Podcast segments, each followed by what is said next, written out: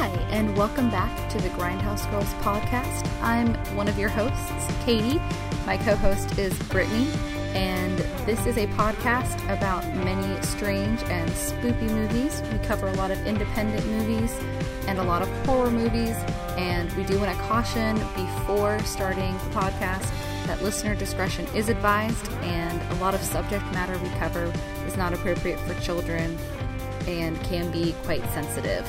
So if that sounds like something that's up your alley, keep on listening. If not, thanks for stopping by. And on to the podcast. I say it first, right? yes. That's you. You say it first. Oh, it's been too long. Hi, I'm Katie. And hey there, I am Brittany. And this is the Grindhouse Girls podcast. Woohoo, officially season two. Dose. What? Oh my Uh, gosh. What what? So I was gonna say other languages, but I realized uh, I don't know Uh, that many languages. Duh, Zwei. Zwei. zwei, de, dos, and that's all I know. Four languages. Um, hi Britt, how are you? I hi, I'm pretty good. How about you? How's this year been going so far? Uh, this year's been going pretty fucking fantastic. I, my resolution was to be a badass bitch, and I've been trying really hard to be that. So, um, taken. I got a I got a COVID vaccine today. What? Woo! Y'all should get That vaccinated. amazing.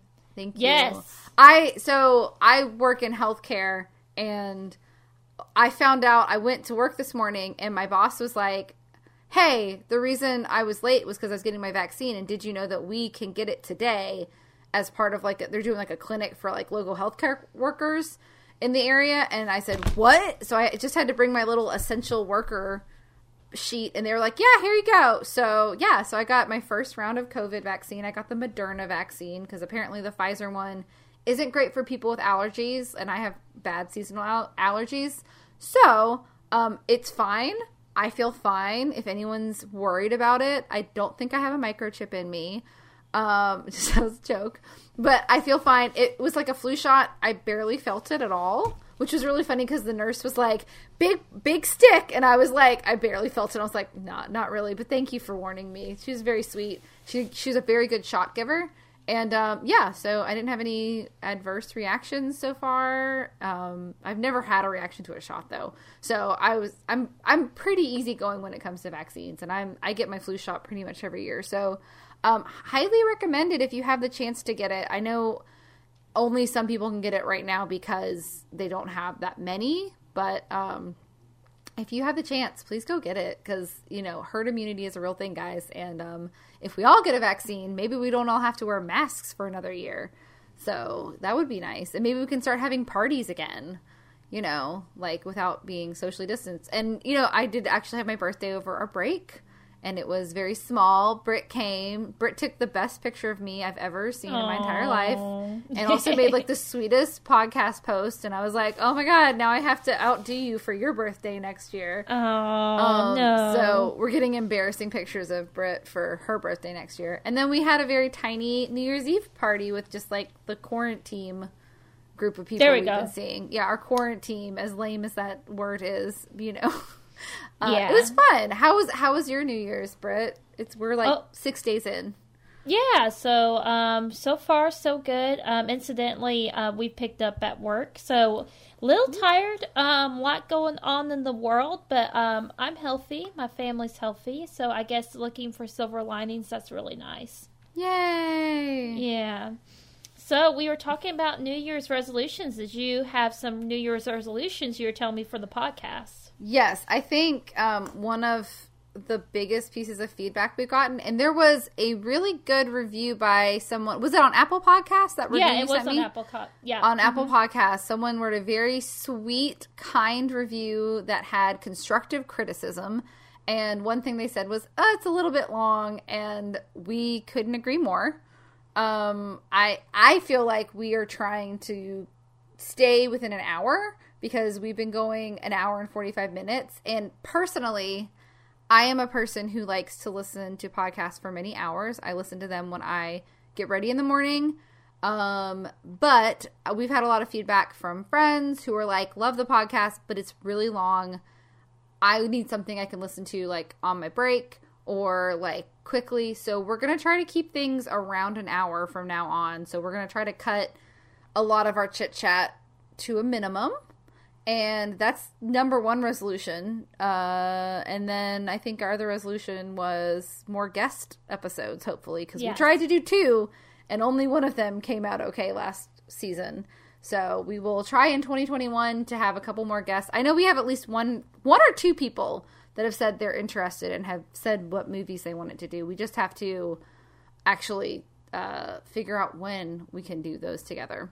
So, um, yeah. Any any other resolutions we need to be aware of, Britt? I feel like there was three, and I see it's like, what's my third one? What's tighter podcast? Oh, um, shit. Was it um, was it trying to acknowledge thank yous more, or what were we doing? There's oh yeah. Th- well, just thank you for the feedback and trying Oh, to acknowledge yes. people more. Like, thank you for giving us feedback because we've had a lot of really good feedback. And honestly, that Apple Podcast review was like, it was the nicest way to be critical. Like, I'm Yeah. not kidding. Like, it was so nice. And like, I. I take constructive criticism better in the written form for some reason. I just always have in college. um, Yeah. I hated when directors would just like tell you in front of everyone else notes, but when there's a couple directors that we have that would write notes or type them up and just hand them to me, I always understood them better when I could read them because I could just kind of it didn't feel so personal. So I, I like reading reviews because I'm like, what are people saying about me and what what do I how do I come off? So Yeah. I don't know how does the podcast come off? But it was very sweet and they were very nice, and so we thank you for your Yeah, review. I think it meant the word to, the world to me too. I mean, obviously it did to Katie, but for me it was really special because I've had friends who would say, "Hey, you know, I I think the episodes run a little long." I've had like two or three friends say that, and of course it's one thing for me to say, "Hey, you know, this person said the episodes are running long," but it's really nice for a person who we don't know, because we don't know who left this written review. They have a screen name. I It's tried to go in. Uh, I just found it. Oh, geez, that's me.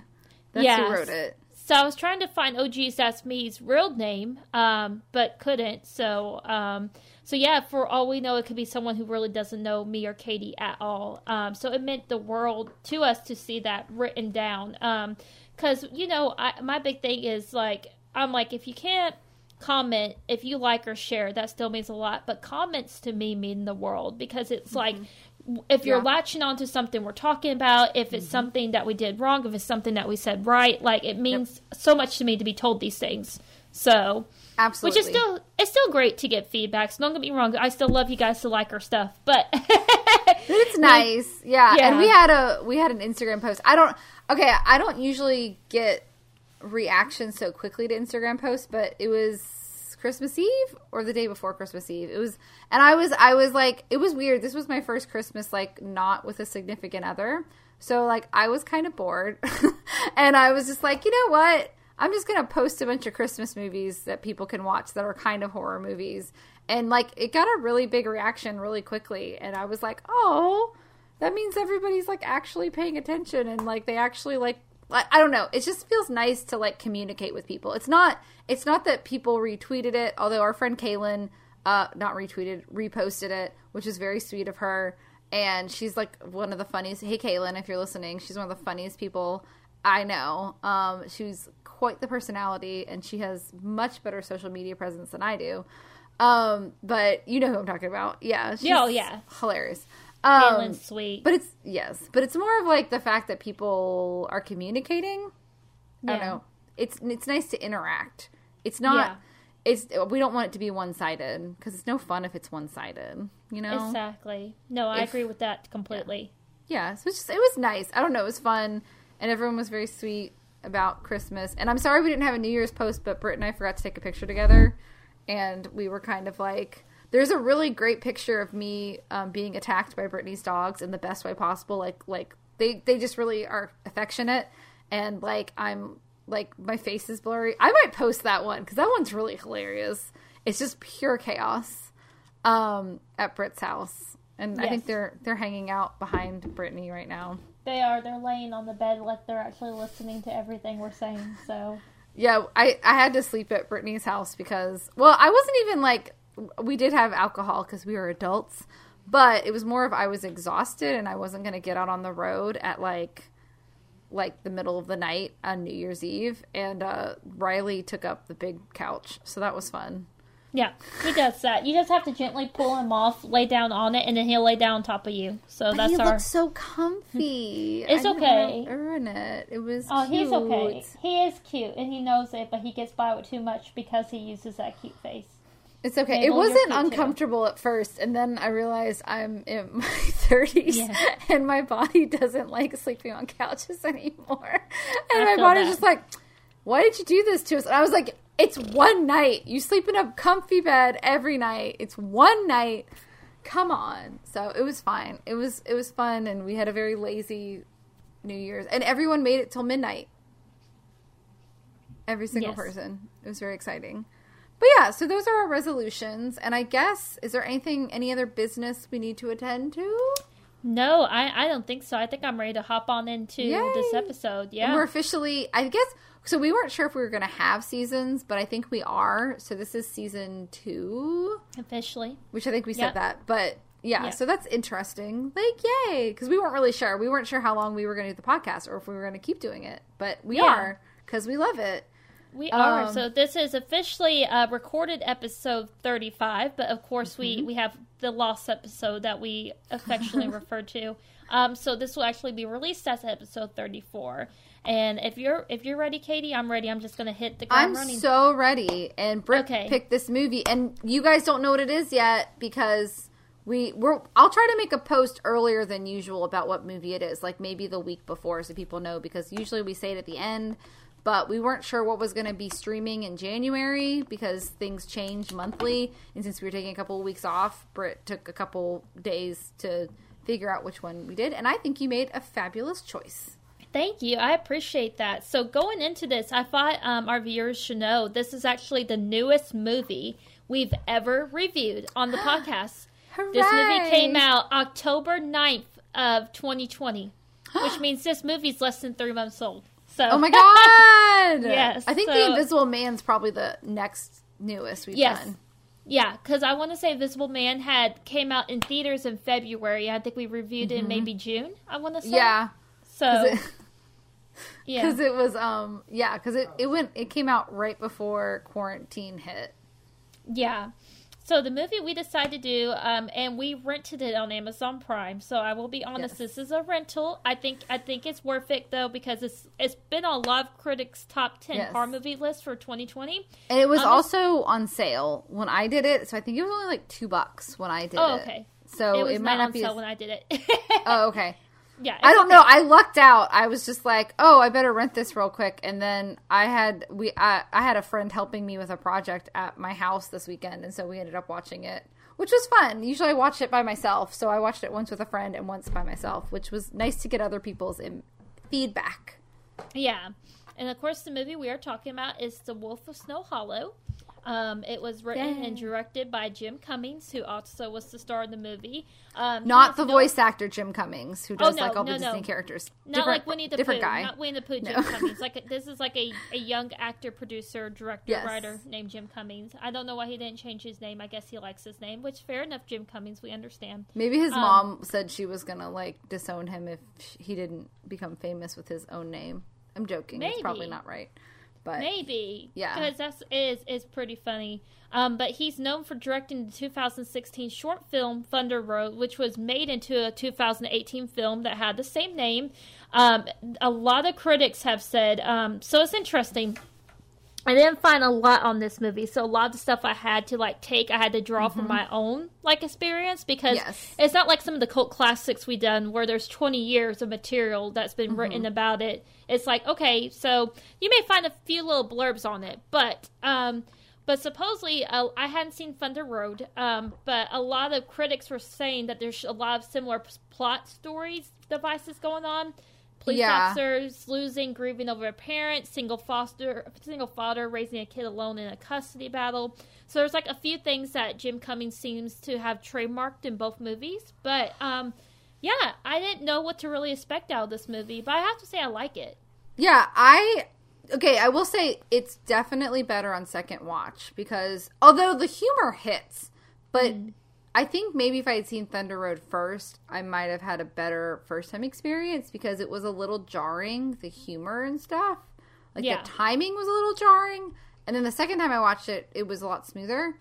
Um, and I watched a couple interviews with him about this. There, were, there aren't a lot out there, but there were a couple. Because also this got released during COVID, so like they couldn't have like a movie premiere with a press junket. They had to do everything like oh, you know digital.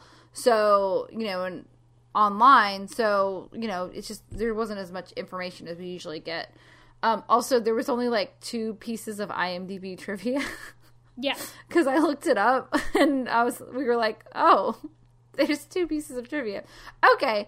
Um, it also was the last movie of Robert Forster, who Yeah. um ha- passed away sadly recently. And Robert Forster, if you would know him by his face, um, he was Jackie in Jackie. He wasn't Jackie Brown. He was in Jackie Brown. Yeah, he was Mulholland Max Drive. Cherry. Yeah. Yes, and he was also in Twin Peaks season three um, as the sheriff. In that, Yeah. he plays a good sheriff. So, um, yeah, he plays like the the brother of the original sheriff from Twin Peaks because that actor couldn't come in and do. I think he was either sick or something was happening with him. So Robert Forster came in and filled in for him. Yeah. I think if I'm remembering correctly. It's been a while since I watched Twin Peaks season three. That was 2017. So, Yeah. and it was a trip and a half if you haven't seen it. So, but watch the other series first because if you don't watch the two seasons before and you watch the movie or season three, you're going to be really confused because it they do not explain a lot in Twin Peaks. Yeah, and and as Katie knows, I, I really need to watch Twin, Twin Peaks because she talks about it a lot, and I, I really would like to be much. able to know more. No, not too much. Um, but I like to be able to know more. But I'm like, and I trust Katie and what she's saying. Um, everyone everyone knows I'm a huge Tarantino fan, so I'm like, oh, he was Max Cherry and uh, Jackie Brown, who is Jackie Brown's love interest, and he was Yes. nominated for a Best Supporting Actor for that role. Oh, that that Yeah. movie, I I saw it a while ago, but I didn't see it until I was older, and not older, but like in my like mid twenties. And I really, really love Jackie Brown. I'm sad it doesn't get more attention because their relationship and romance is so sweet and Yeah. so good. Like I don't know, it's just like like they feel like real people, and it feels like a real relationship and they're older too so it's not like this like i'm just hot for you kind of thing it's like like genuine affection for one another Yeah. and i think that's endearing and um yeah i he's great and i'm sad that he passed away but you Yeah. know, And unfortunately this we all have movie, yeah, this movie was dedicated in his memory too, which It I thought was. it was really sweet. Um, I feel like that's something that film that people do a lot in Hollywood. When something somebody's last movie, they tend to dedicate it to them. So Yes. it wasn't until the end of the movie where I saw that dedication I realized he passed away though. So that was kind of sad. I was um i was scrolling on imdb as i was watching the movie so Yeah, I was, I was, uh, I kept, uh, I kept distractedly picking up my phone and going like, "Who is this person? I know this person." Um, so do we want to go through the synopsis, like the Yeah. spoiler-free one first, and then we'll Oh, yeah. do a couple characters and then go to Yeah. the spoilers? Oh yeah, and so I do have the synopsis written out. It's um, it's when a small town is terrorized by a string of murders, each one committed after a full moon. Panic grips its residents. Meanwhile, as Officer Marshall attempts to take on the case of a lifetime, even as his personal life falls to pieces, he tries to remind himself werewolves don't assist, or do they? I love it. I love it. Yeah. yeah. This is a quote unquote werewolf movie, um, which you don't you don't get a lot of werewolf movies that aren't fantasy kind of movies. I would say Yeah. like there's the Wolfman, and there's of course classic Universal Wolfman. Um, but most of them have some kind of fantasy element or surreal, like like like not fairy tale, but like fantasy monster movie element. And this one is very realistic. Um, Yeah. Yet it's a comedy. It's a horror comedy. Were you It's- getting it- a Were you getting a Napoleon Dynamite vibe from this? Because I kind of was the whole time. I didn't. I didn't. I did get a little bit of Coen Brothers esque vibe from it, but it's interesting because uh, supposedly Jim Cummings, when he created this movie, he set out his words was to create a David Fincher movie on a small budget. Which apparently he either David Fincher is like like has a what am I trying to say? He said that David Fincher like is a big influence on him, but maybe he actually he's called him like Uncle Dave, so I wonder if they actually know each other. Maybe he's like like what am I trying to say? Like apprenticed under him, kind of thing. Oh yeah, that I don't know sense. for sure, but the way Yeah. he was talking about him sounded very affectionate. Um, but again, I only got to watch a couple interviews because there's not a ton out there with COVID and everything. So that's the only bad thing about doing a new movie in times of COVID is like they can't do those interviews that we usually get to see. Like they couldn't do interviews for cons, I'm sure. Because do they even have cons this year? Did they just have it digitally?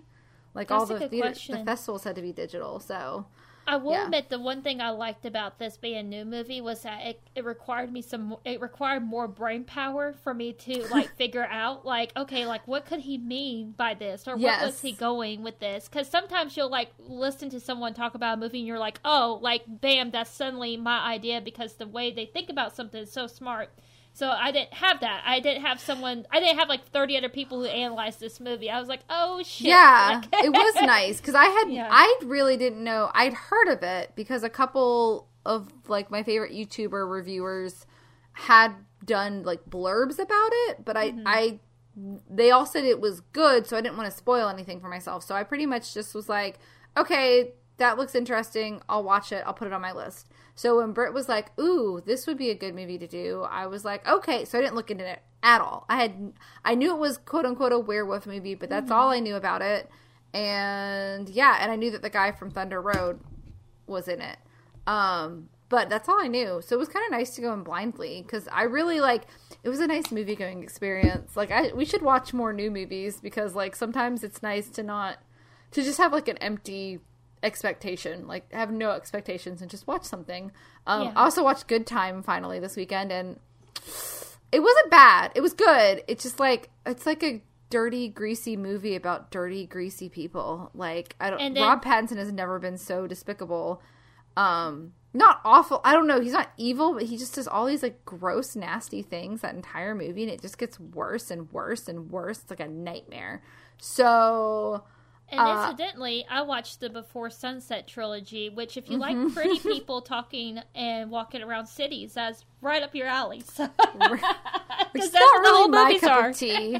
Although I did rewatch. This is just a romance movie. I rewatched The Mirror Has Two Faces because it's on the Criterion Collection. It's a Barbra Streisand movie. If you haven't seen that and you just want to watch a romance movie, watch that one. It's real cute. It's based on a a French play um called like The Mirror Has Two Faces, but like it's like like literally literally the the it's like based on La Mirror de Fesa and I was like okay I'm not saying it right because I'm not reading it. But um basically it's like I don't know what the play when when the play takes place but it's like these two Columbia professors um enter into a companionship relationship where the guy is like he always gets distracted when he is in a sexual relationship with people. So he just wants someone he can talk to and like get married to but not have sex. And she falls in love with him and wants to have sex. And he's like no. And so like it's this whole like they love each other and they are sexually attracted but he's like afraid to have sex with her so it's a very interesting film i saw it in college my friend elizabeth recommended it and i watched it several times i think i own it somewhere i have it on tape or dvd or something like that but it hasn't been on streaming before and i was like oh i'll watch this and it's jeff bridges and Okay. barbra streisand so Ooh. it's re- it's also, it's honestly very cute, and it's streaming on the Criterion Collection until the end of the month. So I'm trying to think what else I watched. I rewatched The Host, Yeah. and I don't think there was anything new I watched other than The Wolf of Snow Hollow. I know Brittany finally watched Erased, so I did. I did. I watched the entire series, and it was very good. It's actually very binge worthy. It only took three hours to watch the entire thing. It really is. Yeah, well, so- uh, somebody else has been watching it, and they said they couldn't get into it that much, and I was like, damn it. Like, so when you were like, I watched it all, I was like, yes, yes, someone else loves it too. Also, I realized, so Brittany and our, one of our other friends got me, um, the manga for my birthday and Christmas, but I only asked for three volumes, and apparently there's four. and I'm Oh. a moron. So because I was like flipping through the, I'm I was I got through the first two really quickly, and then I was trying to take my time with the third one, and then um said friend was like, "Isn't there? Is that the? I thought there was another one." And I was like, "What?" He's like, "Yeah, isn't there like another one?" I was like, "Oh shit!" And so we looked up on Amazon. There's a fourth one. So now I have to go. I've never seen the fourth one in a store, so I'll have to go get it. So once I finish this one, I can finish it pretty quickly, or I have to wait till my next birthday. Yeah, no, Erase was amazing. I would love to talk about it more on the podcast. Yes. And I know we're officially going to get into char- no characters now. Yes. Characters. Okay. Non spoiler characters. Okay. Okay, so do you want I did write a little synopsis for some characters unless you want to do it, but I thought I'd let you take the reins for the rest of it.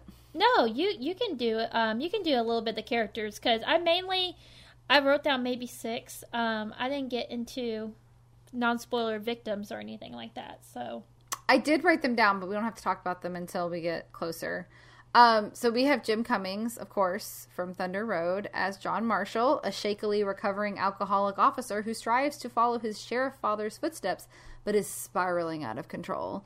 Um, so he has anger issues, but he's going to AA and trying to deal with that. And he says, especially towards his ex-wife, who is a, and he goes woof, like like the barking noise, not like W O L F, like W O O F.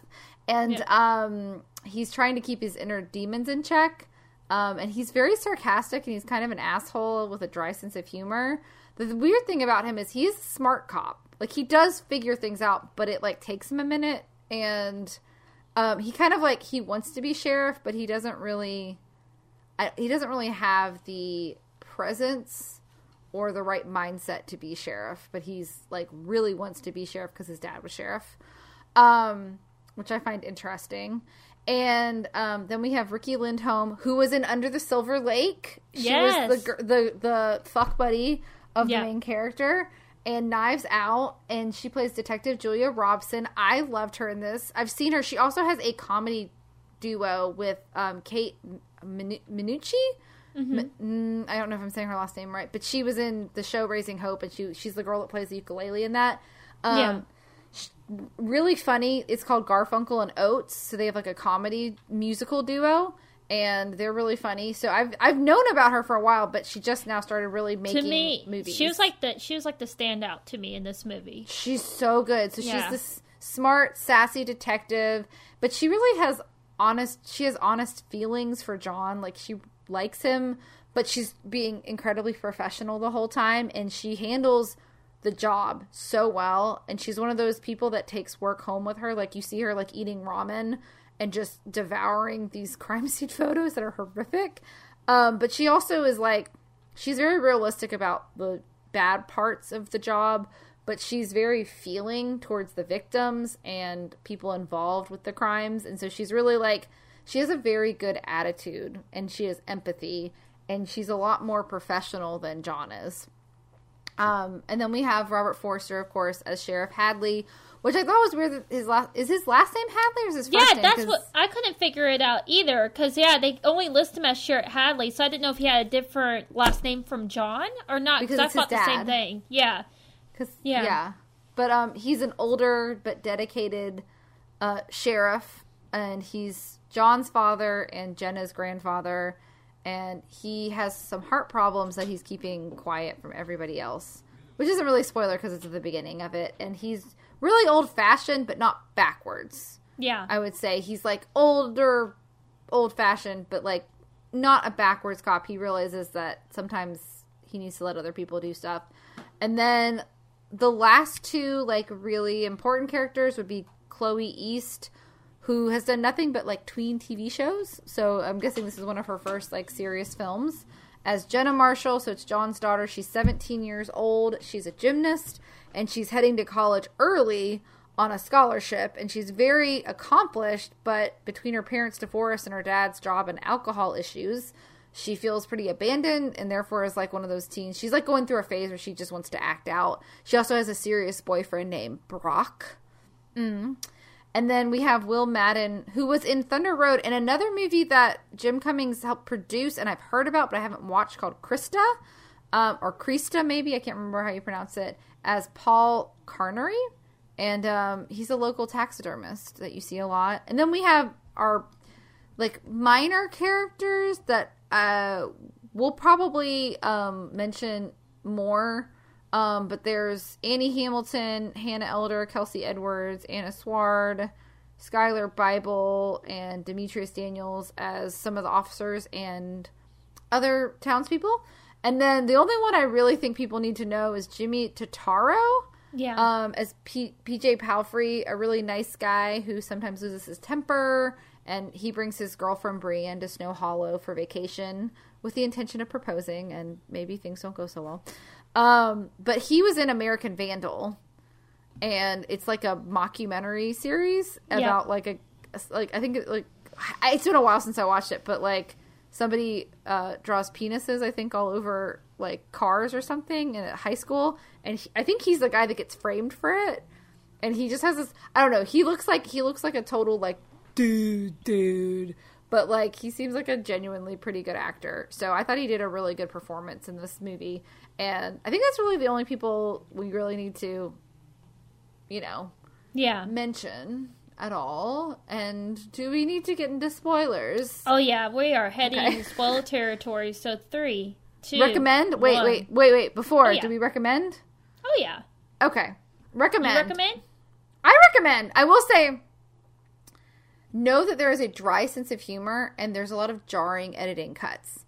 When you watch it the second time, it makes a lot more sense. But just if you're going in knowing that it's a very dry sense of humor, it's going to be great. It's like going into Twin Peaks and knowing that it's making fun of of soap operas, so you know why everyone's overacting.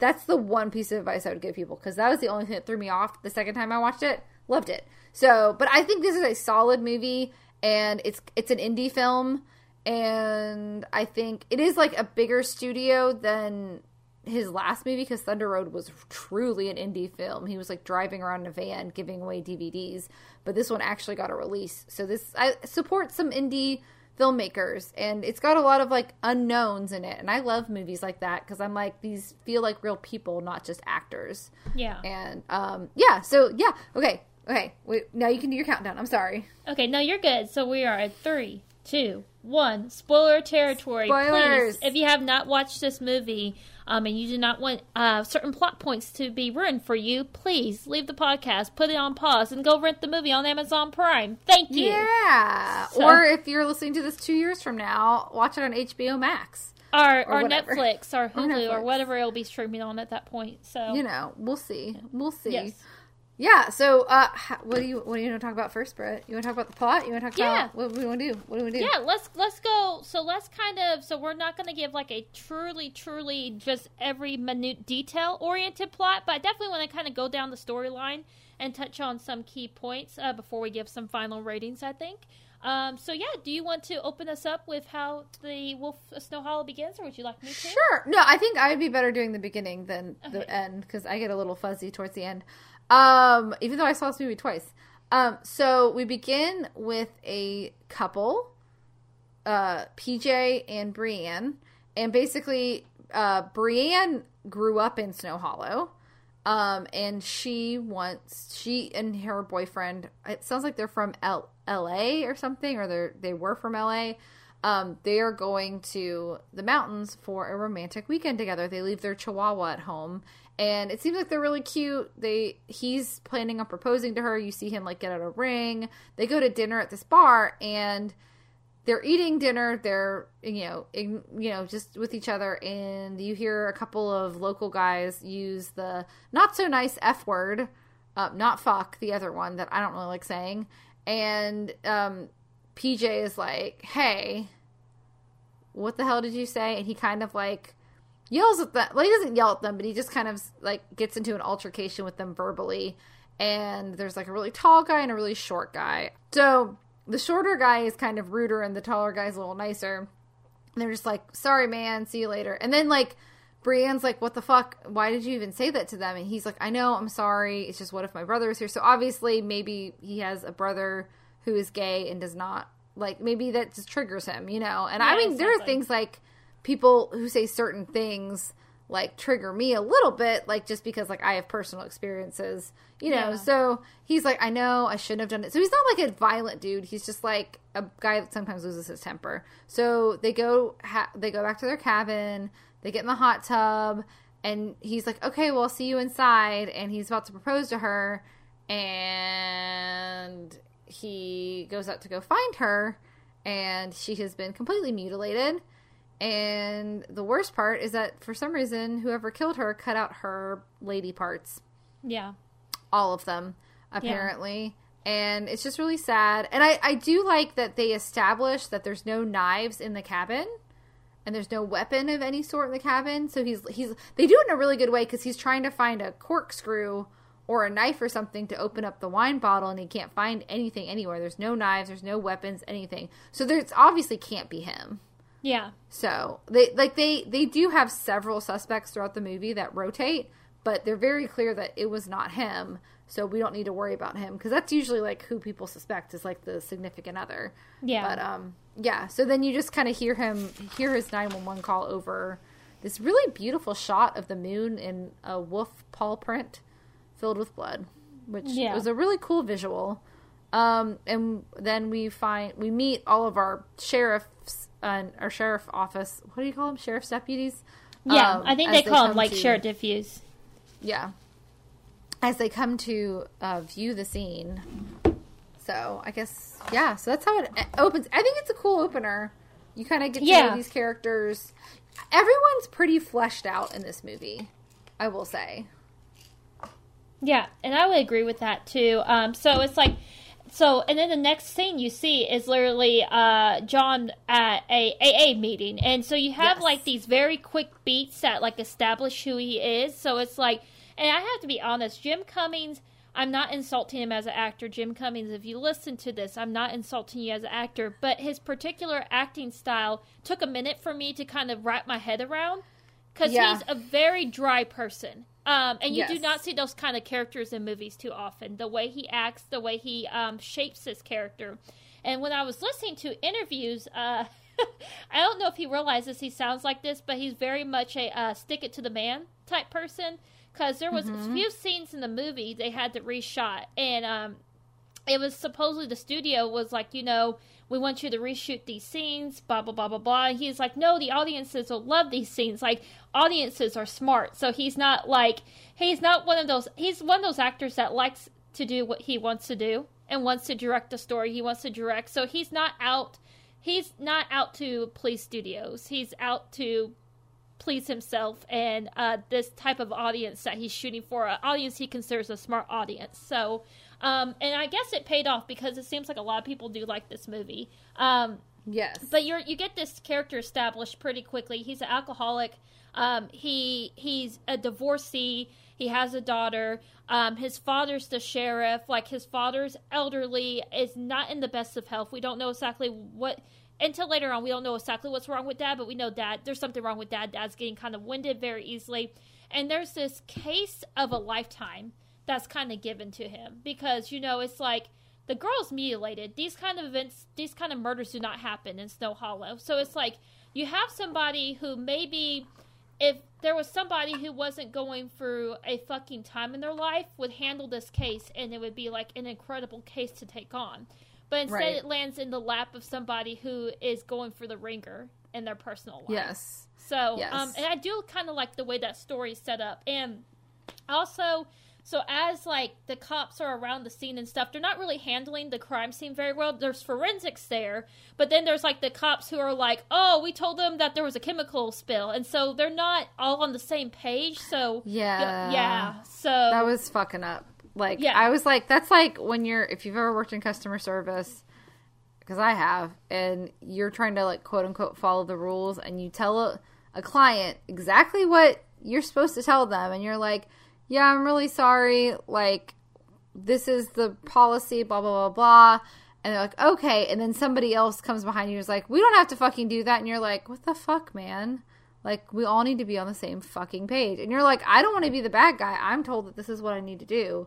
So, like, I've had that experience and I hate it. So, like, when Riki Lindhome's character is like, what the fuck, man? I was like, yep, been there, done that. At least I don't work for the police, though. So, Yeah. it's a lot easier. Well, but they kind of, and that's what you know. It's one of those things that are just like, yeah, we think this is an animal, the way she was mauled, and I think even from the beginning, uh, John is like, mm, he doesn't believe it's an animal. No. Like he just does not No. see it as an animal. Well, then we have another night, another young woman. Um, she's leaving her job and she's going in like to on again off against boyfriend's house, and she's attacked in the parking lot. And this movie isn't really scary, um, but it's violent. And so in this scene, the woman you actually do see the werewolf, and it's really You cool. do? Yeah, it's really cool because this is this is like a um, practicals effects werewolf, so which I thought was really awesome. Okay. Yeah, there it is practical effect, and I really liked like okay. The weird thing about the werewolf though is sometimes it looks really good, and sometimes it doesn't look so good. Like there's a couple instances where I was like, that looks really fake, but then like the next scene it was like, oh no, that looks good, and I couldn't. I think maybe because it is practical, and I think when you get to the end of the movie, you understand why because it actually is practical in the movie sense too. Well, we're already in spoilers, so like it is practical in the movie sense, and I kind Yeah. of liked that that it like that is what they're filming, and I think that was really cool. Yeah, and I agree with that. But there, in this scene, in the second murder, you actually see the woman's arm get ripped off. So I'm like, Oh my okay, gosh, this, yes. yeah. I'm like, okay, this isn't like a scary movie. Like I didn't jump one time during this movie, but I I did go, ooh, like you know, like it's a little graphic. Okay, there was Yeah. one part, nothing really graphic hit me, but the third victim. Which I don't know if we want to go into this yet. Okay, wait. I guess we need to go into all of them first because I really want to tell the story about um I'm gonna write down what I was gonna say, but I'll say it later. But um so there's so you got all we kind of already talked about what was going on with the sheriff. Like so, John ha- is a recovering alcoholic. He says he's been in the program for six years, but been sober for three. So it's about time for him to have a Another a, relapse. a relapse. So, um, not saying everybody has a relapse when they're in AA, but a lot of people do. Um, and that's normal. I think it, nothing's perfect, and you're just human, and you just got to work through it. But so he's about to have a relapse, and he's stressed out about his daughter going to college and the murders and all this stuff. And his dad is like, "Oh, I just have like a bit of a heart." He's like, "I feel like I've been having a heart attack," and he was like. What do you mean you've been having a heart attack? He's like, I mean, since like August, I feel like I was having a heart attack. He's like, what the fuck? And Yeah. it's just like it's very it's a very funny line the way it's delivered. I think it was one of the first parts I really really laughed at um because the the deadpan delivering of the lines, which I started getting more into it as you get further into it. Um, so then we have this. So they're like, well, you know, that was on a full moon. So he's got this one officer, Officer Chavez, who's just convinced it must be a werewolf. He's like a conspiracy theory nut. And um, they the second victim is this really nice ski instructor and i thought this was so cool they did this with her and the third victim where when you and they kind of did it with the first victims but you just didn't realize it until Yeah. later because the way they filmed them is like a person watching them. And at first i thought they had a really shitty camera angle for her first scene because she's talking to all these kids as a ski instructor or she's a snowboard instructor really. And you don't see any of the kids and it was like what is that's a weird camera angle. You didn't see who she was talking to. And at first i was like maybe they didn't have budget? Yeah. but you can hear the kids talking in that on it like off camera. So it was like well that was weird. And then like you figure out like i figured out with like the second victim like oh i don't think i figured out. I think i think our my friend that i was watching with figured out before me. They're like oh it's the killer's point of view. I was like oh it's like black christmas. Oh. So they filmed the victims prior to them being murdered like the stalking murderer is watching them. And it's so creepy because like i think the best part was this the snowboard instructor she's eating dinner in the like, the cabin and she just like kind of gets this like she looks straight at the camera and then like feels really creeped out and you can just tell she's super uncomfortable and she starts looking around and trying to like get back into the normal conversation yeah so i thought that was a really cool aspect of filming and the cinematography by the way is gorgeous It is. movie. Oh, it's beautiful. It's snowy, and it's like the way it's filmed. You feel the cold almost in your bones. Yes. So yeah, That's um, why I wore my best flannel and I my little winter hat to film, but I took my hat off for a second. I was trying to be a real hipster skier. Yeah. So, um, but yeah, so, and of course, like after the second murder, the pressure mounts even more. And there's some interesting things that, like, with the second murder, um, I didn't. To be honest, I didn't really see the ending coming, but there was a little bit of hints dropped in there, and one of it was, Yes. um, it's like the victim managed to grab a lot of hair and it matched a bunch of animals, but mostly gray wolf. And then the other thing they said, oh, um, you know, we see bite marks on the victim, but there's no saliva. And I'm like, okay, those things come back on why that makes sense. Why there would be multiple animal furs and why there was no saliva, even though there was bite marks. So, pretty cool. Um, but yeah, so the pressure starts mounting uh, for them to catch this this whoever this is, this werewolf, this person. Meanwhile, John Marshall's is getting kind of irate because more of his sheriff people are like, oh, or his more of his um his officers are starting to think, yeah, this is this could be a werewolf. This could be a werewolf, and they're like, and then of course, um, of course, Officer Julia is like, no, it's more than likely an animal. And then you know, Officer Marshall, Officer John is the only one that's like, no, this is a man. This is a man. So then we get to this this lady and her daughter. They're sitting in a diner. Um, the camera's pointed at them, but you hear a guy talking to the him, to them, and he's kind of asking a lot of personal questions for someone he doesn't know. And she naturally gets freaked the fuck out. Um, Yes. and goes to the police. And she's not the only one that goes to the police, though. There's all kinds of town people who think they may know who the killer is. Um, I feel like at this point you may see a man outside his trailer too. And have they started showing Yes. cuts of the man? Okay, I yeah. think that happens. There's this guy in his trailer, and he is a wolf-like dog, and it's probably not actually a wolf, but it's like one of those dogs that's like mixed breed with wolves, like you know, like because it's illegal to own like an Like actual a wolf. Malamute? Yeah. yeah, like a mal. But like there are a lot of like wild dog breeds out there. Anyways. I don't know. I really like dogs, and I really like uh, rescue organizations. So, like, sometimes there's some with like wolves. And anyways, so he's got like a wolf-like dog, and he's just real sketchy and creepy, and he's kind of tall. And um, you keep seeing him. So the second victim, Liz, she has a three-year-old, and this was the part that got me because oh, third victim.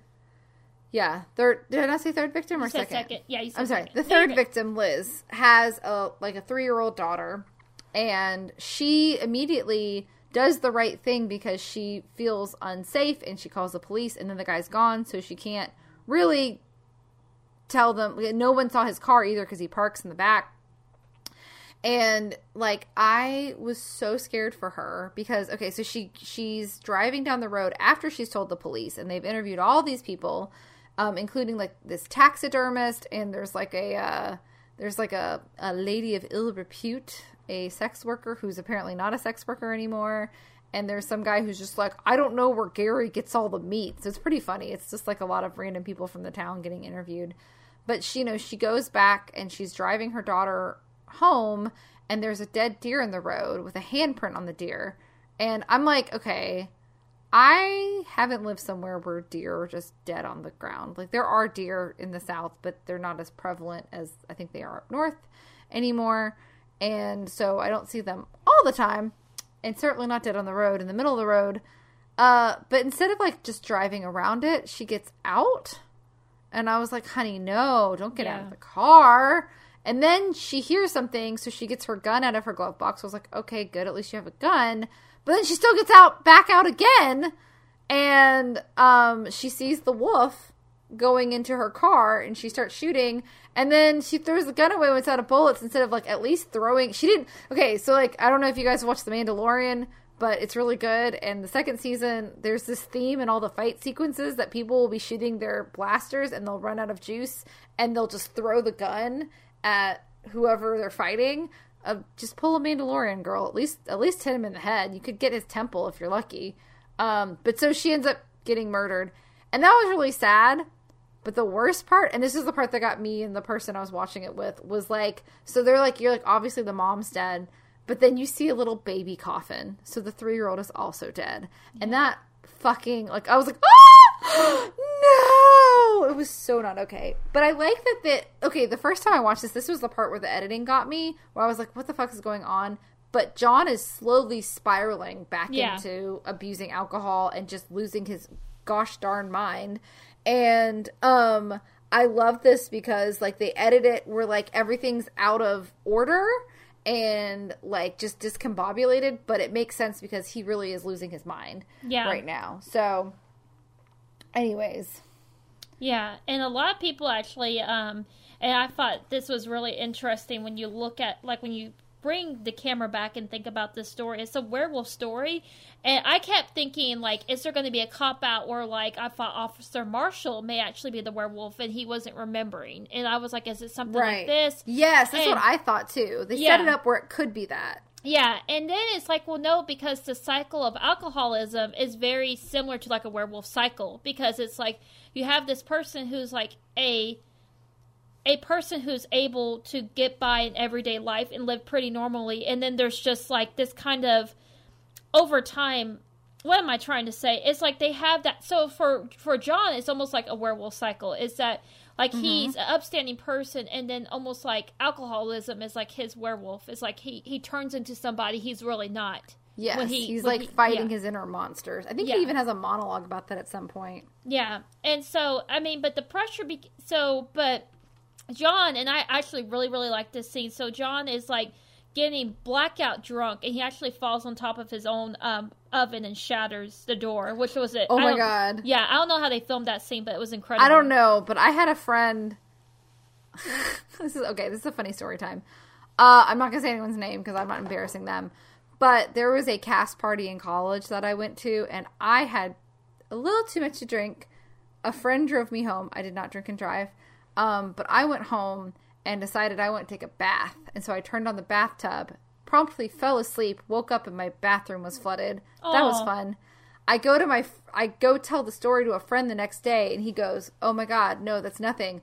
I got home, decided to make enchiladas, burned them, and then fell into the oven and burned myself trying to get them out." So like every time I saw that, I just thought of my friend falling into the oven. He's okay, but it was like I was like, "Okay, I don't feel as bad." So we both did something really stupid.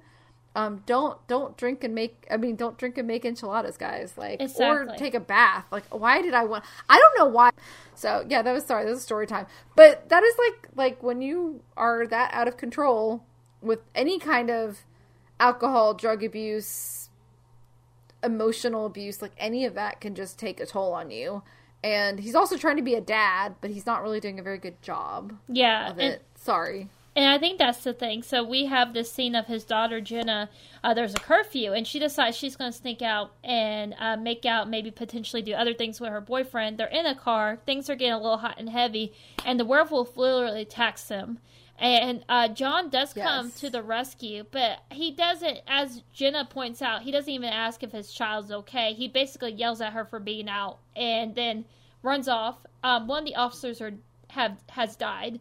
Um, in the Officer Gutierrez, who was pretty funny yeah, and pretty nice to everybody. yeah, Although he and John had an altercation beforehand, so it set him up again to maybe be the murderer, but also he actually sees the wolf and shoots at him when he sees him. I love the scene between him and his daughter because she's like, I fucking hit the back of my head. Take me to the fucking hospital. You've been a fucking shit dad. And I was like, yep. Yeah, he has. You tell him, girl. yeah. And then he's like, "Yeah, but you were supposed to be under curfew." And I was like, "I mean, that's also a good point." So they both they both yell at each other, but you know, you get it. Yeah. And so, I mean, yeah, and I can't remember if it's like directly after this scene or if this scene was directly before. I think before this scene, uh, John decides he's like, okay, I'm gonna look into everything to do with werewolves, and I there's a great scene where he's talking about like, oh, you know, the werewolf myth actually extended that people they thought people were attacking because there was enough moonlight to see somebody you could sneak up on them, and he's like, yeah. You think women have always dealt with this kind of stuff? And like Officer Julia just like has the perfect look on her face. Her fucking deadpan face. I love it so so much. That's my favorite line of the whole movie. Yeah. Just like, yeah. Ironically, I was listening to Jensen and Holes the Murder Squad, and they said the same thing about like, yeah, a lot of times I was like, I wonder if they watched The Wolf of Snow Hollow recently. Um, but yeah, that's yeah. I was like, yeah, but that is why people made up myths about werewolves and things, is because they were like, a person couldn't have done this, but you know, of course they did, unfortunately. Yeah. So and it's really sad. Um, I figure I let you take over because I feel like I'm I'm a Oh. little bad. I'm taking sequence out of events a little bit, or I'm taking the events out sequence. Nah, it's cool. We just need to hit the key points. But yeah. Yeah. so we've seen the wolf. We know that it's real, but we're not really sure how much of a wolf it is. Um, and they do go back and talk to PJ, the first victim's, um, not quite fiance, but almost fiance. And he's just really upset, and he kind of tells them like, yeah, like he's like, I don't know what the fuck you guys want from me. And then eventually they start bringing back. Oh, so then, oh, what happens? I can't remember. They find oh, the guy. The guy. Oh, oh, but first, but first, but first, but first. Yeah, he has a drug overdose. The the the guy in the trailer has a drug overdose. Oh, and you saw him burning a naked woman's body. Yeah. So, you know, um but when he's his so the daughter and the grandfather are both in the hospital because he starts having heart problems again. The grandfather does. So he goes to the hospital and the daughter's there and he John asks his daughter like where was your boyfriend Brock because he wasn't anywhere to be found. Oh yeah. And he figures out that he left. And he goes, and it's a great scene. You just see the boyfriend sleeping in his bed, and you hear all this commotion. His mom, like, What are you doing in my house? What are you doing in my house? And uh, John has like a sheet over his face, so you can't really tell who he is. And he just comes and starts like beating up Brock. And then she pepper sprays both of them. And when she realizes it's uh, Jenna's dad, she's like, What the fuck did you do to that girl? And I was like, Oh, yes, mother of the year. Thank God. Like, you hold your son accountable. Because, yeah, he left his fucking girlfriend who didn't even have any pants on. Yeah. Like, he could have at least helped her put some pants on first. He left her like a fucking dick. So then when he comes back, pepper sprayed face and all, this is a great scene because he comes back. He's like, "Hey, sweetie, how's your head?" And she's like, "No, dad." And that you they pan and behind him the bed that his dad was in is now empty. yeah. And she's just like, "Where have you been?" And his dad has passed away. And so that he really starts drinking. He gets super drunk, and there's this really nice lady named Carla who works at the front desk of the sheriff's office and she's like, "Honey, you parked in the middle of the road." And she he's like, "Are you, you want me to move it?" She's like, "I'm not going to let you move it." And um yeah, it's really sad. So he really spirals down and then Jenna comes home and he is just drop dead drunk in the living room.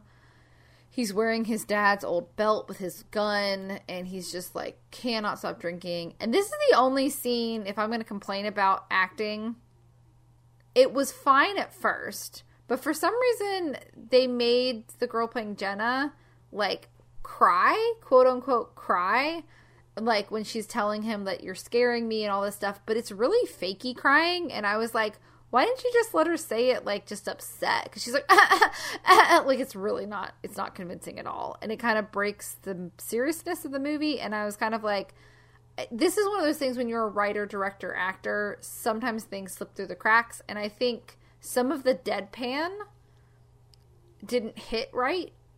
And I think some of this acting stuff didn't hit right because he was doing everything. But it's also one of those, the character that he's written is so specific. I don't know if you could tell another actor to do that Yeah. or maybe it's that maybe he just doesn't feel like anyone else would get it or maybe i don't know um because generally i really like this movie but those are kind of a few things that i just kind of didn't love Yeah. um but she kind of is like you need to get sober but he's still drinking. And i think it's really finally when they find the guy quote unquote the guy in the trailer they're like everything matches. This is the guy. And he's like i can't believe i didn't catch him.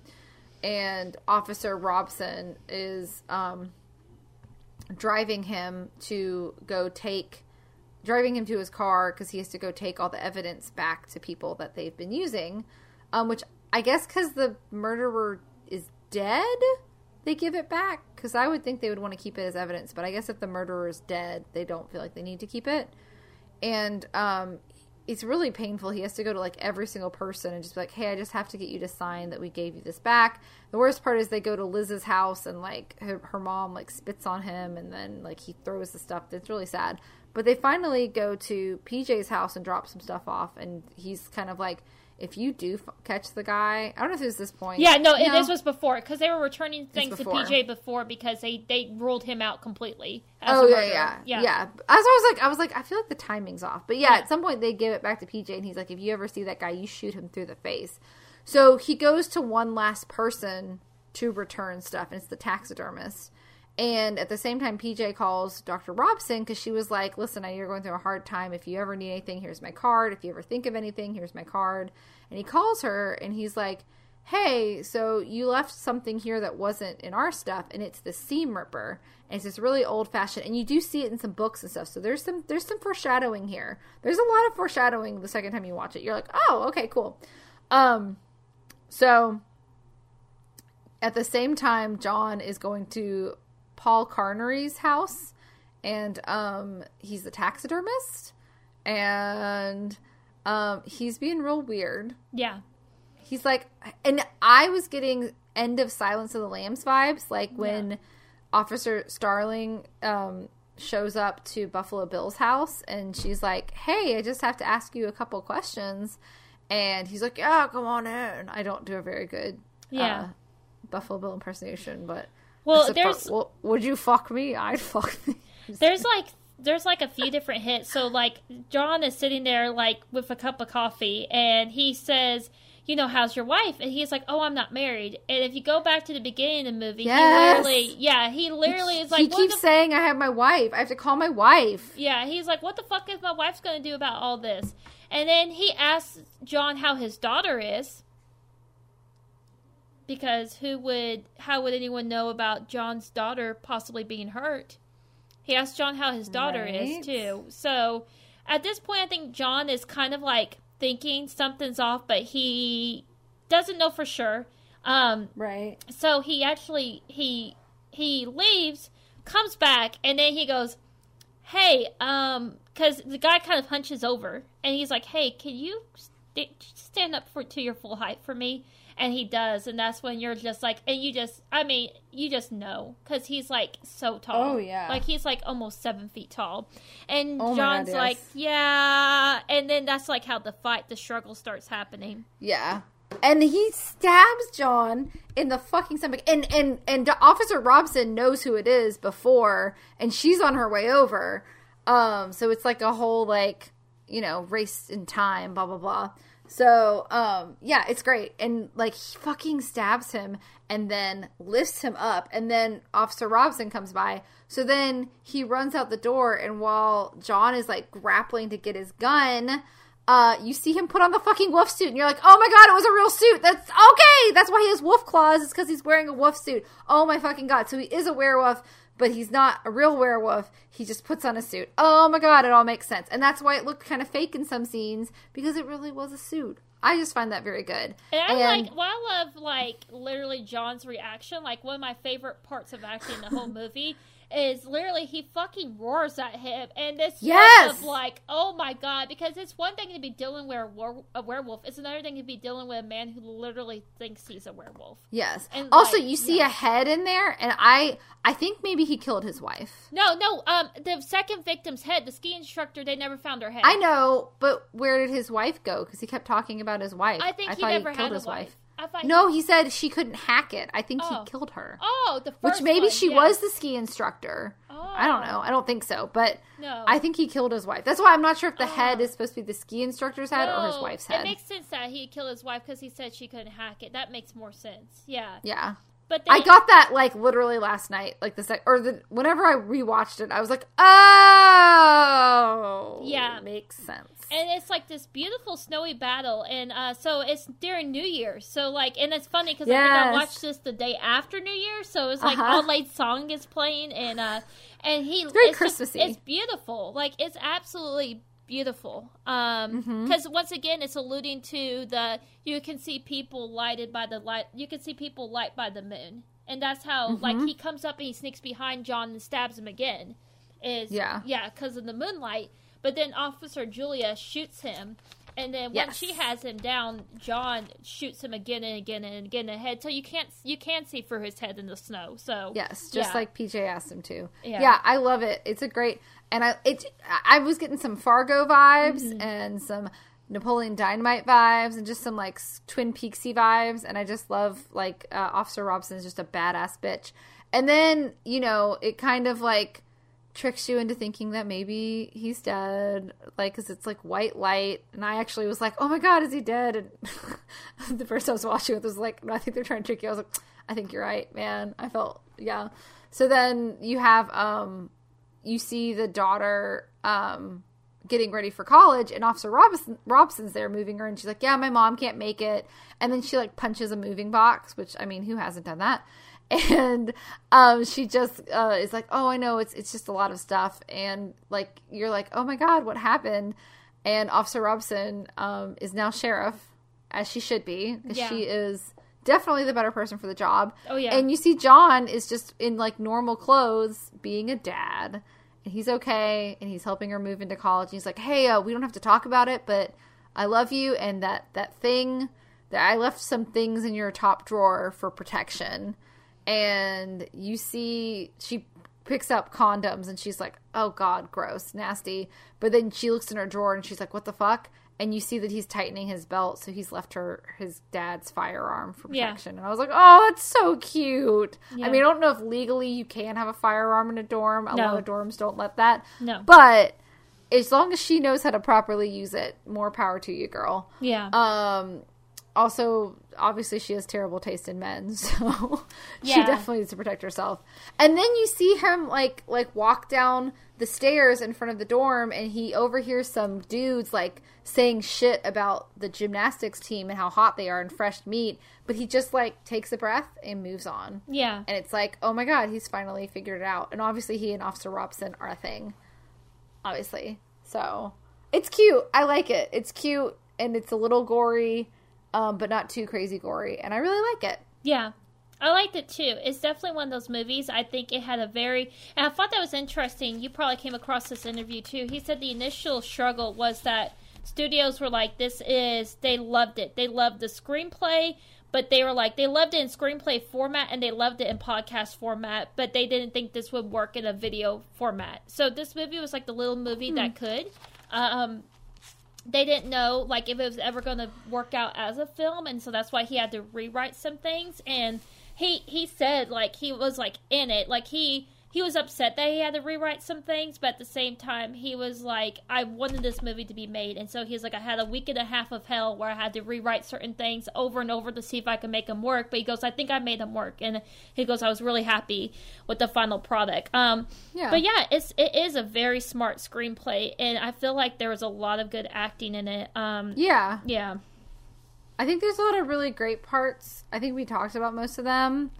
Um yeah i think we really did talk about all of it. And there's a lot of like interesting things explored like alcoholism familial relationships pressures of work and like even like police issues. Like a couple times people were like this is why people don't trust the police and stuff.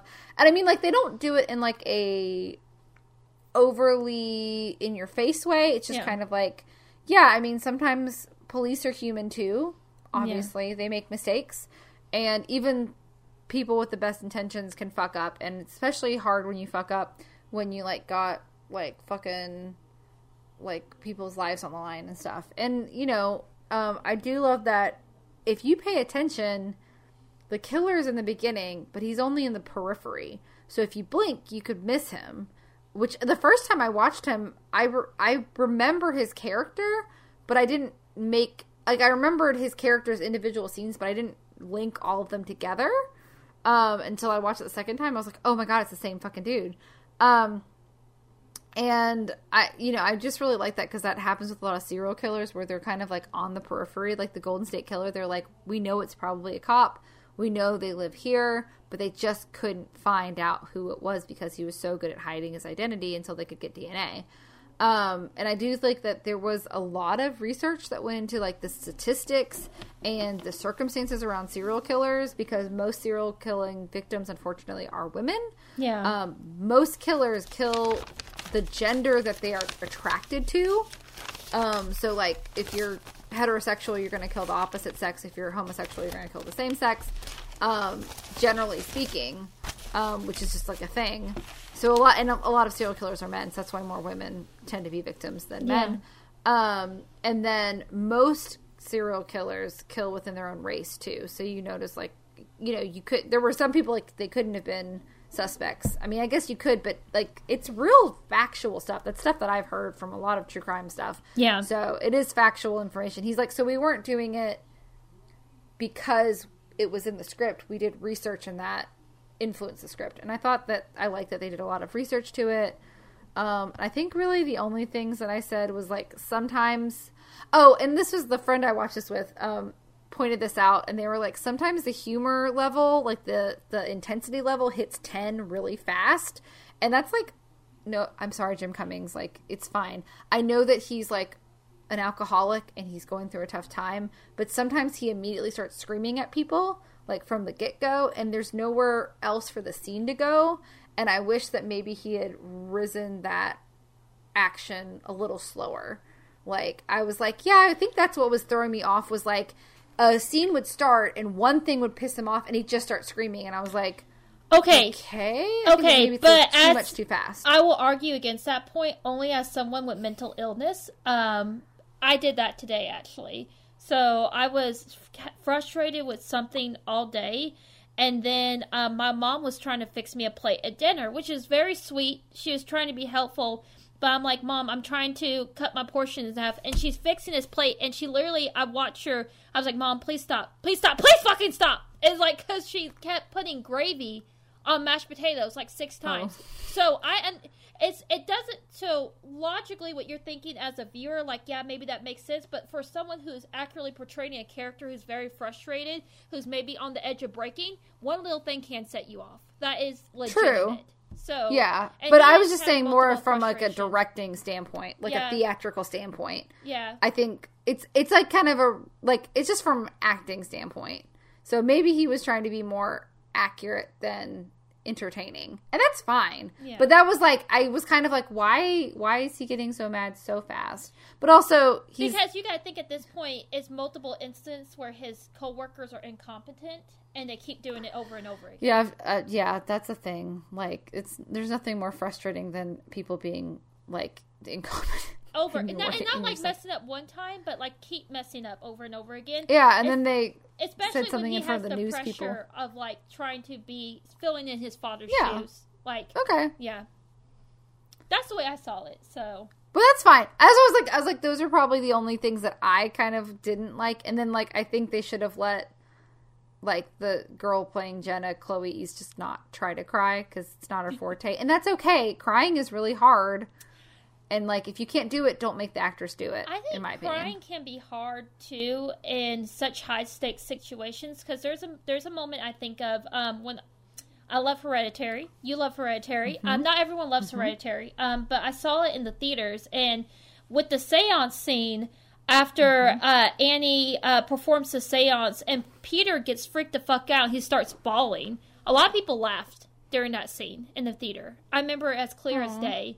And I think it's like it's very hard um, to do crying scenes in high stakes situations in horror films. That's that's just my personal opinion because I feel like every time I seen a, I see a crying scene in a scary movie, it it just kind of can take me out of it a little bit, honestly. true. So Yeah, I agree. Yeah, I mean, I just feel like I don't know. Like it's not her fault. I just feel like she was directed to cry, and I was like, but if she can't do it, just don't worry about it. Um, but yeah, I mean that's minor stuff. It was minor stuff. Generally speaking, um, this was a really really solid movie, yeah, and I don't know if I've seen a solid such a solid movie in such a long time. You know, yeah. so it was nice. It was nice. It was a good. I'm glad you picked it. Thank you. I, it was a I nice really- little surprise for me too. I think.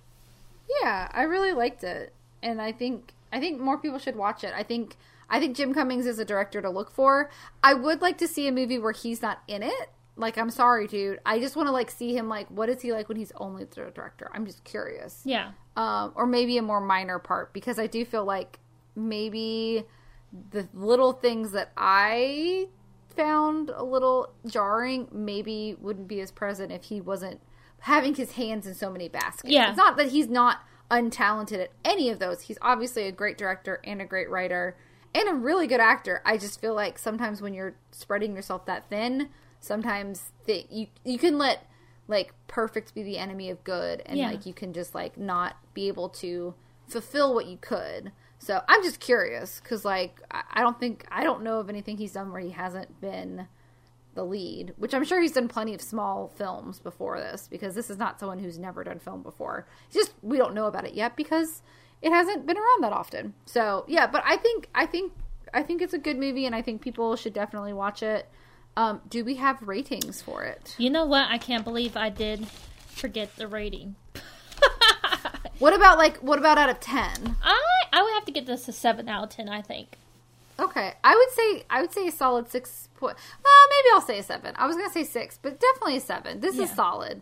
The performances are solid. Robert Forster, he doesn't have a lot of scenes, but it's nice to see him in it. And um, Riki Lindhome is fantastic. Yes, I Um, love her. I want her to do more stuff. I'm so glad she has a lead because it was nice to see her in Under the Silver Lake, but I'm glad she's getting bigger parts because she's she's a very good actress and she's it's very Fargo. She's she very much reminds me of um, the main character in Fargo. So I think the movie. Um, so I think yeah, I think she's really great. I did write a couple Okay. Ratings. Um, one was rated S for ski slopes and skeevy stalkers, and um, this one is stupid, but rated W for where are the werewolves? Where have all the werewolves gone? Um, but I think my favorite one, and I just thought of it before we started recording, was rated M for misogynistic monsters and missing lady parts. I like that. Yeah. Yeah. No. um, which is unfortunate. I, I do love that they kept asking, but why did he want them? Like, I don't fucking know. Like, that's the thing. Like, I ask about serial killers, like, why would you steal someone's dick? I don't fucking know, but I did. Um, I didn't, but um, I didn't steal anyone's dick. I have no. That's good. mind. I'm Okay. glad. I'm glad. I mean, it would be fine if I did. I'm just I'm not glad- to steal someone. I'm glad there's no hidden penis trophies in your house. so, we are not condoning penis violence. yeah, please God, okay, no. y'all. It's like someone's gonna listen to us and get the idea, and we're just like, you know, it's like blaming video games for the violence just because we say No. something. We don't expect you to go out and get some penis trophies. Like, genital violence is never funny except when someone gets kicked in the balls. Yeah. it's hilarious. it's oh, it's Or yeah. or the or the cunt punch. That's fine too. Like it's as long as they deserve it, it's Yeah. funny. You know, like I, you know, I've told the story a couple people. Somebody tried to sexually assault me in freshman year of college. I kicked him in the balls and ran away. I have no regrets about that. If I if I tell you no until you get the fuck off of me, get the fuck off of me or get your balls kicked. That's what they're there for, ladies. Yes. Like, sorry. Although my favorite murderer had an interesting proposal that instead of kicking in the balls, headbutt them. But apparently, you got to go for the nose. Yeah. Because they because it hurts if you actually headbutt them on their forehead. You hit them on the nose. I've never tried it. I've never had to headbutt someone. Kicking people in the balls has worked pretty well for me, guys. yeah. So It's really, sad. just don't get. Yeah. Yeah. Try to try to not. You know, let yourself be inebriated with people you don't trust. Is Yeah. the lesson I learned. I know it's hard in college because you want to experiment and you think people are cool. People suck. Yeah. So don't ever like just hang out with somebody you literally just fucking met and be like, it's okay to be alone with this person. It's not. No, it's you don't not. know them. They could be fine. They could be a fucking serial killer. They could be the Wolf of Snow Hollow. Yeah. Da-da-da. Um, on that note, did you did you happen to pick the movie for next week? Anyways, And it's about penises. No, I'm just kidding. this one seems like a good one for winter. It's not. I think it's going to be a slow burn, but I've heard really good things about it. It's called The Black Coat's Daughter, and I do believe it's directed by Oz Perkins. And Mm-hmm. I have heard really good things about it, and I kind of think that one would be cool for winter because you know there's not a whole lot of shit going on in January. Well, there is. We we don't need to talk about who this week in DC. Yeah. uh, that's That that would be a whole other horrific. podcast we don't need to episode. talk about that. Yeah. we just we hope everyone is safe, and if you're not, we're thinking about you very dearly. Yeah. And um, yeah. Anyways, but it but um, it's streaming on Netflix. The Black Coat's Daughter. It is written and directed by Oz Perkins, which his other movie that I saw was really good. I am the pretty thing that lives in the house. I want to say is it's Oh yeah. it's it was really good, but it is a very slow burn. But I've heard this one's a little more disturbing.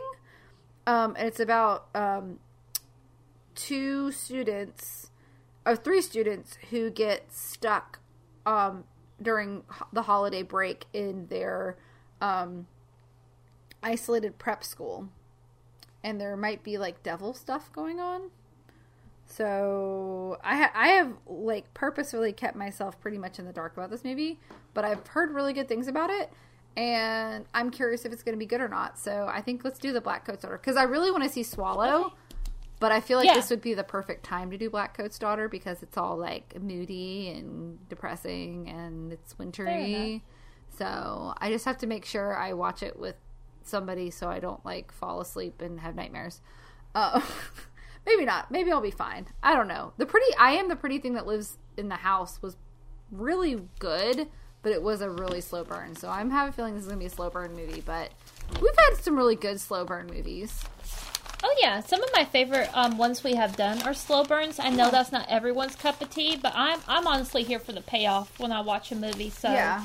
Um. Yeah. So we're gonna watch The Black Coat's Daughter next week. Woo! Yay! And review it. And by the way, we're a little further behind. Like we were really ahead of schedule last year, and we're gonna be more like I think we're recording the week before we post. So it, you know, a good thing is we're gonna be more up on current events. We're only gonna be a week behind schedule. But the bad thing is that uh, I don't know if we have to take a break or something. We might actually not have an episode to post. So we'll see how it goes um and we'll keep you guys posted um thanks for sticking by us for a couple weeks um of not posting like i hated doing it but honestly work was so insane there was no way i could have posted and edited anything um Yeah. so we're just not at that point right now but um i really uh am thankful for brit and I'm thankful for you guys, and I'm thankful for New Year's, and I hope 2021 is going to be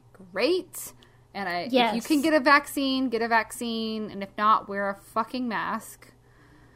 And let's all try to stay calm and peaceful, and not overrun any government buildings. Let's just all be really calm, because Yeah. you know, let's just walk into 2021 with our eyes down and I'm paraphrasing. There's a great meme out there. It's just like we're all going to be quiet. We're not going to touch anything. We're just going to be a good person walking through. Um, so yeah, so just be good to each other and um, I spread some positivity and watch some horrific films.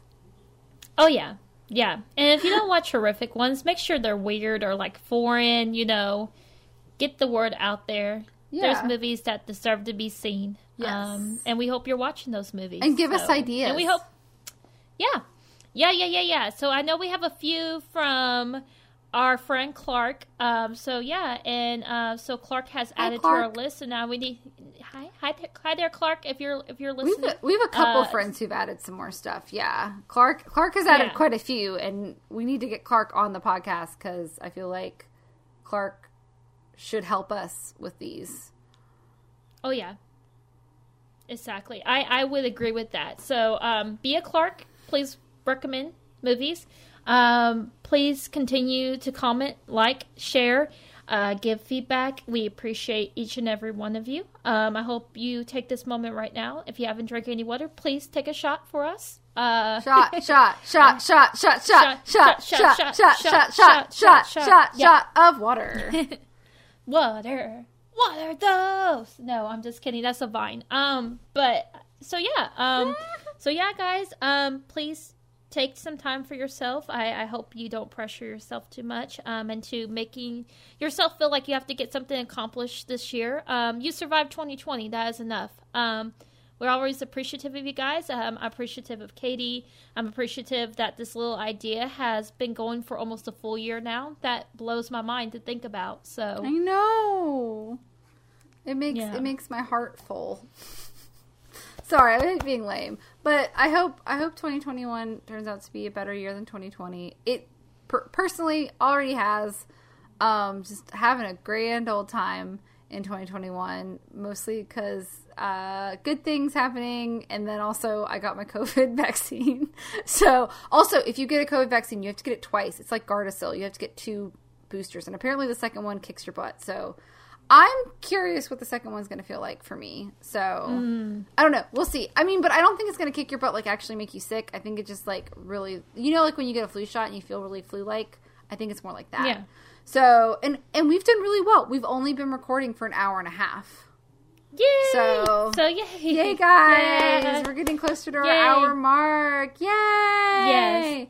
So Perfect. yeah, so thank you guys for listening and subscribing. Please subscribe and like and share the podcast. And the more people that share it, the more people listen, and then the bigger group of friends we all have, our spoopy friends. And yeah, and then we have more people to talk about movies with, and that's exciting. Woo! Yay! It's very exciting. I love our little community. I love it. So- Yes. I'm sorry. This is probably a weird podcast back because we're both like, oh shit, we got to get back in the swing of things. So, Oh yeah. and Tyrion Yeah, is it- licking Brittany's jacket. He's done now. It's really cute. Oh yeah. Yeah. Oh yeah. And the tail just keeps swishing. We really need to have like a cat cam and just like, Mm-hmm. you know, have the cats like, oh, Tyrion is so cute. Um, Thank you. Also, do you guys want more pet content on the podcast site? Oh, Brittany has a TikTok. And I feel like maybe we need to have a show TikTok, but Brittany's going to be in charge of it because she makes better TikToks than me.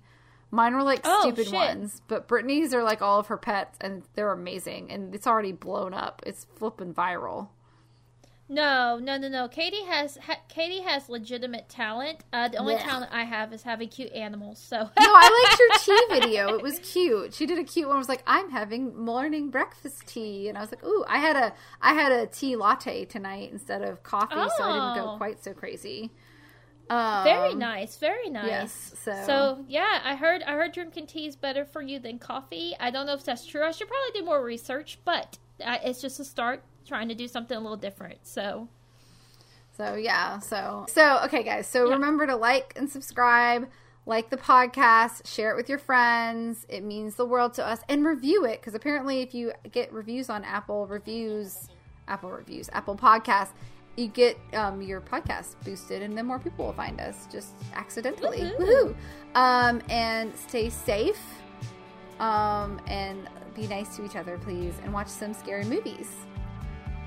Yes, exactly, which would be absolutely incredible. Um, you know, and please, if you see new scary movies, if you see old scary movies, if you see cult classic scary movies that you're like, this would be great for the podcast, uh, keep keep us in mind uh, for all your unusual, scary, foreign film needs. Yes. So, And domestic. This Yes. was a domestic scary movie. yes, domestic. I like so it. yeah. And then I guess Yes. with that, we'll see you next week. Yes. Same spoopy time, same spoopy channel. And stay spoopy, y'all. Bye. Stay spoopy, y'all. Good night. Bye. Good night, Night, all. everybody. Bye, Brett. Bye. The Grindhouse Girls podcast is a production by Katie Dale and Brittany Ray and edited by Katie Dale. All music used is royalty free and will be in our annotations. If you have any questions, comments, suggestions, please contact us at contact us at grindhousegirlspod.com or visit our website at grindhousegirlspod.com. Thanks for listening. We'll see you soon.